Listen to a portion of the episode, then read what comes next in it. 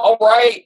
Hi, everyone. This is Anthony Diaz with the Pop Health Show, and the show is for anyone that has a strong passion for making anyone healthier in this world.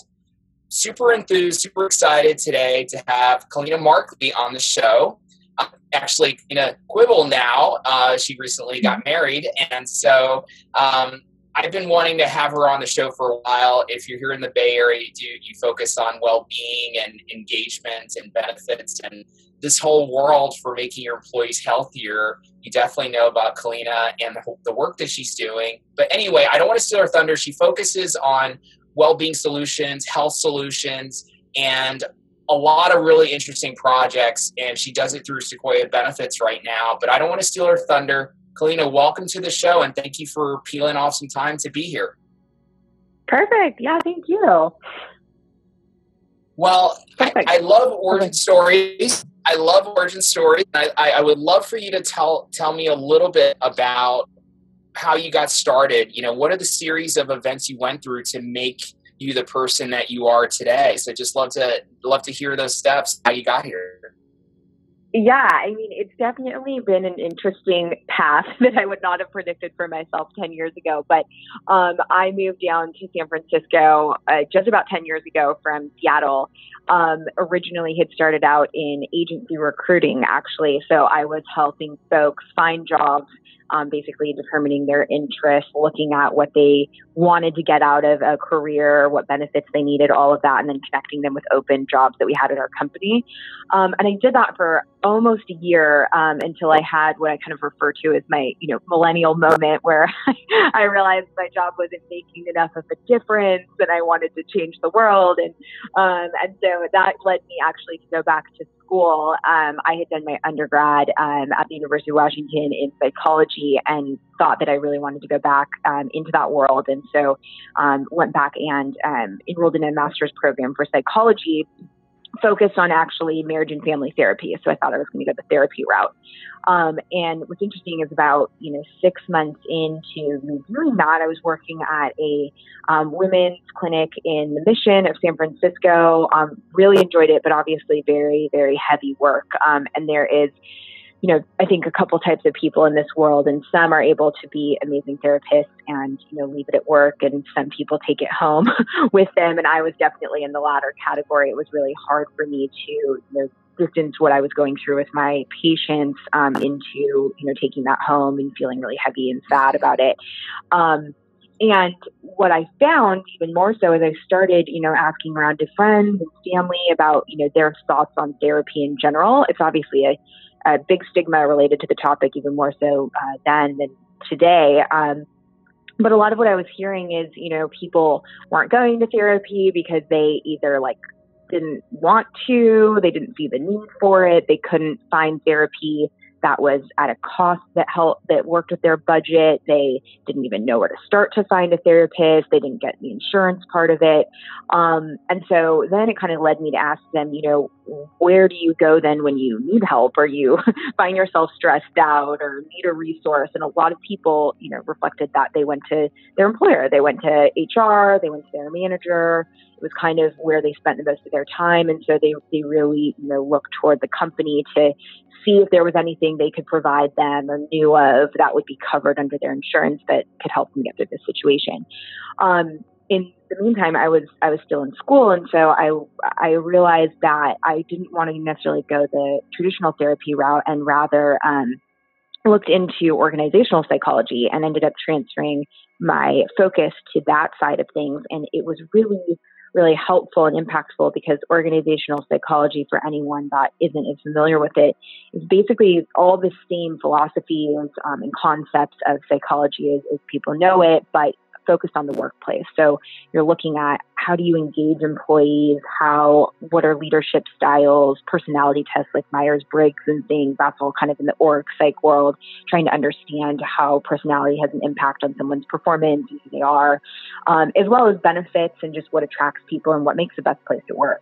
Um, and as I started to do these case studies on companies like Google and Zappos and, you know, Southwest, some of the more famous um, companies at the time who were really known as that best place to work, a lot of what I found is at the core of that, it was really how do we do a good job taking care of our people, recognizing them as people in and outside the workplace, all of that. Um, and so yeah, it you know it led me to do a few different contract roles up until I finished my graduate degree, focused on you know benefits, HR, employee engagement, leadership um, positions, um, advising on leadership styles, and so on. Um, really to that point where I realized it, it all comes down to kind of you know what really makes a successful company is to be invested in the total well-being of employees.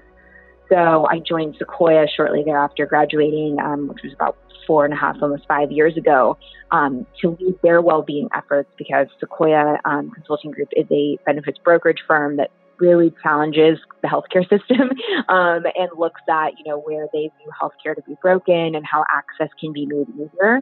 Um, and my particular department that I lead on the well-being side focuses on the side of benefits that 10 years ago might have not been considered benefits, but is now pretty standard in, you know, how are you helping support your employees outside of their traditional medical, dental, vision, all of that, um, and really look towards supporting what we consider four areas of well-being, which is your physical, emotional, financial health, um, as well as supporting you as a family, whether that's you have children, want to have children, have a dog, or taking care of an elderly parent. Right. It's all relevant. Um, and so, really kind of looking at the whole person so that when you say, you know, I want you to come work for us as a company, we have great benefits. Um, what that means is you have great healthcare benefits and you also have great well being support.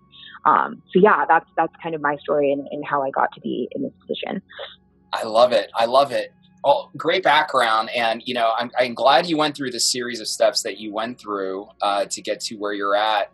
Uh, Kaleana, can you tell me a little bit about what you're passionate about in terms of well-being and how it's applied to groups? So, you know, just love to hear about what you're seeing out there in these workplaces. What what's the difference that makes a difference? What are you excited about? What are you fascinated about in, in terms of you know some of the things being applied in in this space right now?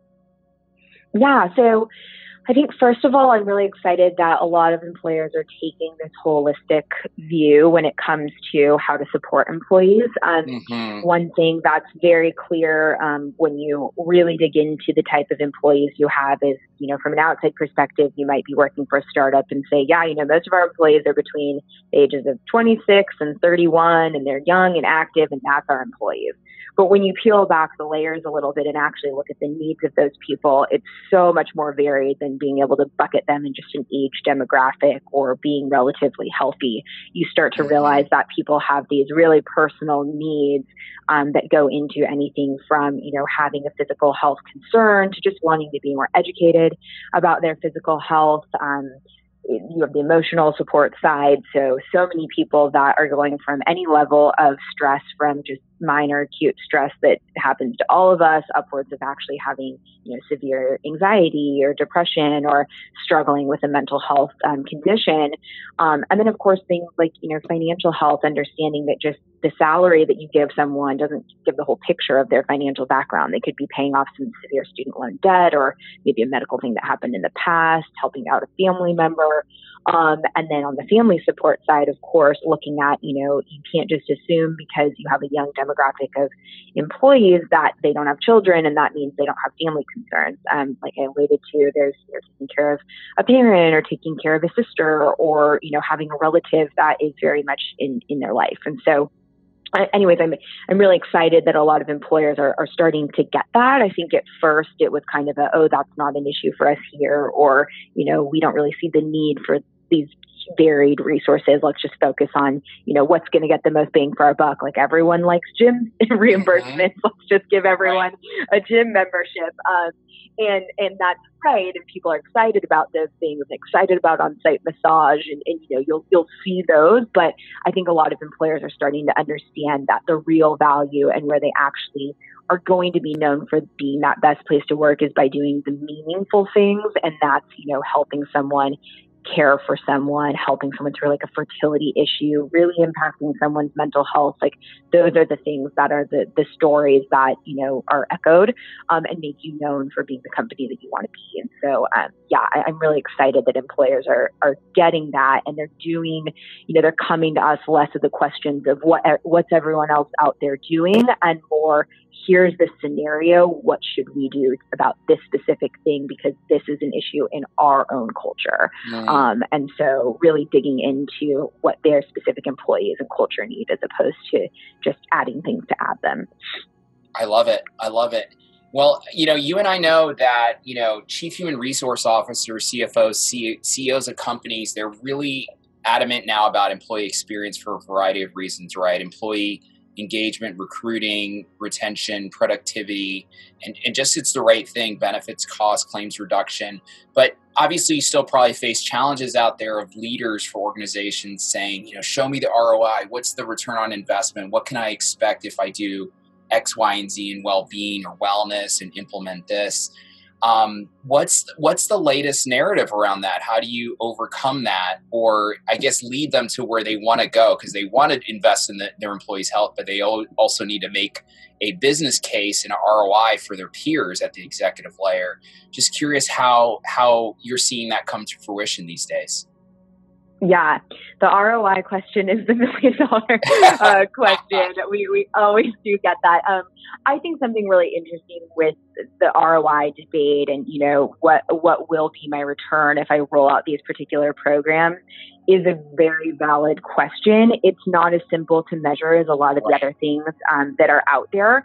Um, but I think a lot of times what I really um, kind of push leadership towards if, if someone's trying to make a decision is all the things that lead up to them actually considering that benefit mm-hmm. are almost more important than thinking all the way to outcome. And so to mm-hmm. walk you through that, an example might be, you know, rolling out um, a mental health program. They mm-hmm. might say, you know, how much can we expect to save on this? Like, what would be the outcome if we you know, pay for all of this through the year? What if employees don't use it? And they kind of think all the way to the outcome part, when mm-hmm. really a lot of the focus during that, like, um, exploration process needs to be on like why are we doing this and actually showing the numbers around that. Right. Um, too often times people will say, oh, you know, we have to calculate all this stuff and we can't really prove that more than 20% of the population will use it, so let's just not do it. Whereas if a lot more time is spent actually understanding why you're trying to roll it out in the first place, it adds a lot of value. So, with the mental health example, trying to show here's our current situation and almost the the ROI of this is this is what we're trying to solve for. So you're looking at from a mental health perspective, hey, you know, if you have access to claims data, for example, as an employer, you can see how many of your employees are on medication, how many employees are having to go to in and out of network care with majority in out of network to see a therapist. You can see how many people have had a mental health related claim come through. Um, and then you can also look at things like survey data to understand stress levels are high or even ask managers. And to me, that story about the problem that needs to be solved is actually the better selling point than like the ROI itself. Mm-hmm. You're kind of mm-hmm. looking at, you know, what is what is the scenario and what are we trying to solve and what would happen more so if we don't do something like this right. um, which from looking at that data you're going to continue to have people on sleeping medication you're going to continue to have people on things like adderall to try to stay awake and stay focused you're going to have people not happy with your um, benefits because they don't provide the right in-network therapy and then from there, you can start to kind of work with the vendor to almost define what you want to see change. So right. we want to see less people on prescriptions. We would love to see, you know, more people being able to go and network. And then on just the employee feedback side, we'd really like some positive feedback that we rolled out something for mental health that really changed and impacted their life. Mm-hmm. And I think mm-hmm. when you look at it that way and you kind of define what you want the ROI itself to be, the vendors and, and the folks out there, the point solutions, will really show you how their product does that. So if, right. if that's what you wanted to do, they could say, great, well, you know, we can actually help show that, you know, less people are on medication. We would love to show you quotes anonymously from users that use our service. And, and that to me is such a better and more understandable um, way to look at it from a leader because you're like, oh, I, I, I see that and I get that, as opposed to going off ROI, like we want to see more than 30% of people engaged because right. that doesn't build the whole story. So, so yeah, I think um, the long-winded answer to that is just, you know, ROI is still very valid, but I always try to encourage the employers that we work with to actually define the current situation and what is at stake and, and what's going wrong, and then essentially create their goals. And those goals are the ROI. Like, what do we want to mm-hmm. see change? And and look at it that way.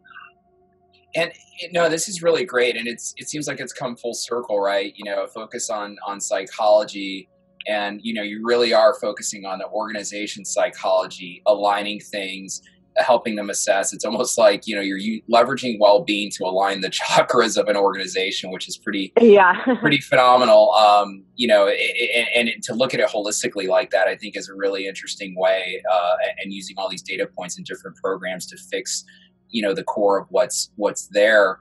Um, on the inverse of that, what's from an employee standpoint or your ideal like well-being set of programs? Do you have a story, an example of, of things that are resonating from an employee's perspective? Like kind of like, uh, you know, I'm an employee, I work at Google, and I'm going to do this, and I can access this and access that. Any any day in a life story you have of, of an ideal like well-being or set of well-being programs that are in action or or that you you you see really resonate from an employee's perspective?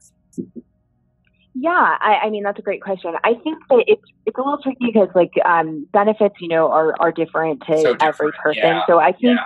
I think really what um, what I see as being like a really impactful program is just being well rounded. Um, mm-hmm. So you're thinking about all the different things that employees are going through and trying to have at minimum just some sort of resource there. So as an example, I have an employer who, you know, was trying to decide between offering, um, you know, babysitting credits, a mental health offering, um, financial wellness tools, and you know, nutrition support. Those are all four completely different things. So to stack rank them would be really hard because for me, nutrition is more important. For you, parenting is more important. You know, it it really depends. Um, mm-hmm. and so I think employers looking at it from two standpoints. So one really creative way I've seen employers go about it that's been super successful is just making sure there's some sort of resource there for everything. So right. you might not be able to roll out an adoption policy that gives people $10,000. But what you can do is connect them with an adoption agency who gives them a free consultation or something like that. And so that's you thinking about putting something small and minimal in place for everything. And I mm-hmm. think when a company thinks about it that way, and it's like we don't have money for maybe a financial consultant to come on site every month, but we'd love to point people toward this app that's been super popular with all of our employees and just, you know, promote that it's a great way to save. And if you sign up, you get a quick, you know, discount or whatever. Mm-hmm. Um, so that's one route is just having something small and minimal. And I've seen a couple employers do that really, really well where they're just, they do a survey, they gather all the topics that people want and on their internet they make sure that each of those topics is listed out with a bullet and a hyperlink. Mm-hmm. Sometimes the hyperlink's an awesome full paid service. Sometimes mm-hmm. the hyperlink's just to a resource that could be helpful. And and I think that's being thoughtful of your whole population. Um, the other thing I'd say is becoming more and more popular, and um, you've probably seen this too, but is this concept of this universal dollar, I like to call it, um, mm-hmm. that essentially is taking the you know gym gym reimbursement or, or wellness stipend that a lot of employers put in place, giving people, you know, fifty, a hundred dollars a month to go to the gym, and really saying, you know, we'd like to empower you with this universal dollar that you can use toward whatever is meaningful for you. And that power of choice, I think, is has been really impactful for a lot of people because then they can go and use that for the babysitting they need or to see a therapist for the first time or use it for chiropractic because they've got a really bad back pain. Um, so it's I think a lot of that trend, and we've seen a lot of employers move toward that, is kind of looking at what is a way that I can give my employees this dollar and not just have it be $100 on their paycheck, but rather encourage them to use it for something they haven't tried before or something that's really meaningful toward their total health, whatever that might mean to them. I love it. I love it, Kaleana. Yeah, no, thank you for that illustration. I think that helps out a ton and uh, you know really clarifies and demystifies kind of like both sides of what well-being means uh, in today's modern world. Uh, Kaleana, I have one more question for you, and but before I ask it, uh, what would be a great way for for our listeners to engage with you social media wise if if you would like that to occur? Yeah. Um, so you can connect with me on LinkedIn. I do a lot of my work actually on LinkedIn. So I post a lot of articles. I write my own articles. Um, and I have all my social media accounts on there, like my Twitter and Instagram and things like that. Um, it's a, at the um, handle Perks for Works. Um, mm-hmm. So I focus on a lot of those. So yeah, feel free to follow me or add me. Um, I'm always happy to engage in messaging and, and answer any questions that you have. But um, yeah, I, I, love speaking with people who are passionate about this and even just wondering different ways that they can go about their own um, care, whether it's for themselves, advocating for services um, at their company because they're an employee, or on the reverse side in some sort of HR leadership position trying to navigate this crazy world of well-being. Awesome, awesome. We'll we'll link to that in the show notes for sure. Um, so so appreciate that. My last question is more about the future. Can you tell me a little bit about what your vision of the future of well-being, wellness, health? What does that look like according to the way that you see things coming to fruition? Yeah, I mean, I think that the future of well-being as this relates to it is the employers are really going to uh, have a huge responsibility to be in charge of decisions that are made about what resources employees have access to. Um, is we know increasingly more and more employees spend a huge amount of their time at the workplace doing work, engaging in work, being with coworkers, going to their employers for device or advice on different services. And so I think really um, the future holds that employers are going to be very involved in what healthcare looks like. Um, you're already seeing a lot of those things happen with um, you know, companies like Amazon, for example, or Apple really just carving out their own healthcare support model and thinking about things like access to physical health services, mental health services, offering on-site childcare, things like that, um, and really creating this kind of well-being support system for all that work for them. Um, and so, I mean, I'm really excited that that's happening. I'm excited that employers are finally, you know, getting to the point where they realize this is their responsibility and they, they do need to think about and be mindful of how they support the employees that come to work for them every day and make their business a success. Um, and so, yeah, I'm, I'm really excited to see how employers continue to change and challenge the healthcare system, whether it's taking it in house or just advocating for better coverage or looking at different policies a, a unique way.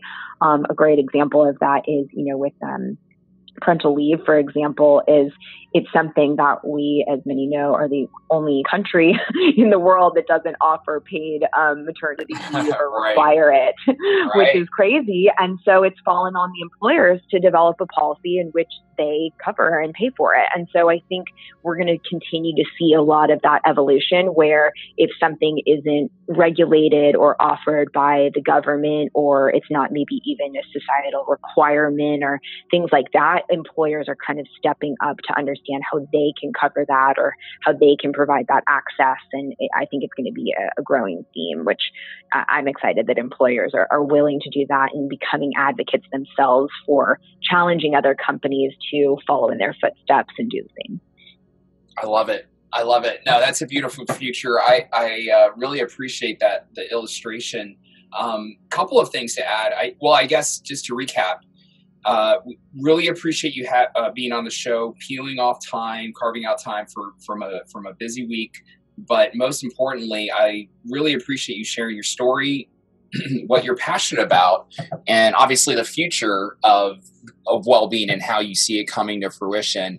And obviously, as you work on more projects, Kaleana, love for you to you know come back, share what you're seeing, share new trends. You know, there's not too many people I know out there on the employer side, especially, that really keep a pulse on what's going on. But more importantly, what's important, what's important to employees and to employers. Um, Kaleana, thank you again for being on the show. Um, to our listeners yeah. out there, yeah, uh, know, really, really appreciate it. And to our listeners out there, this is the Pop Health Show. This this show is for people that are passionate about health. Uh, Kaleana, again, thank you so much. This was great. Yeah, thank you. And yeah, I definitely encourage anyone listening to reach out. I would love to talk with you. So appreciate it. Absolutely, absolutely, much appreciated, Kaleana. Thanks, thanks again. All right. Thank you. Thank you.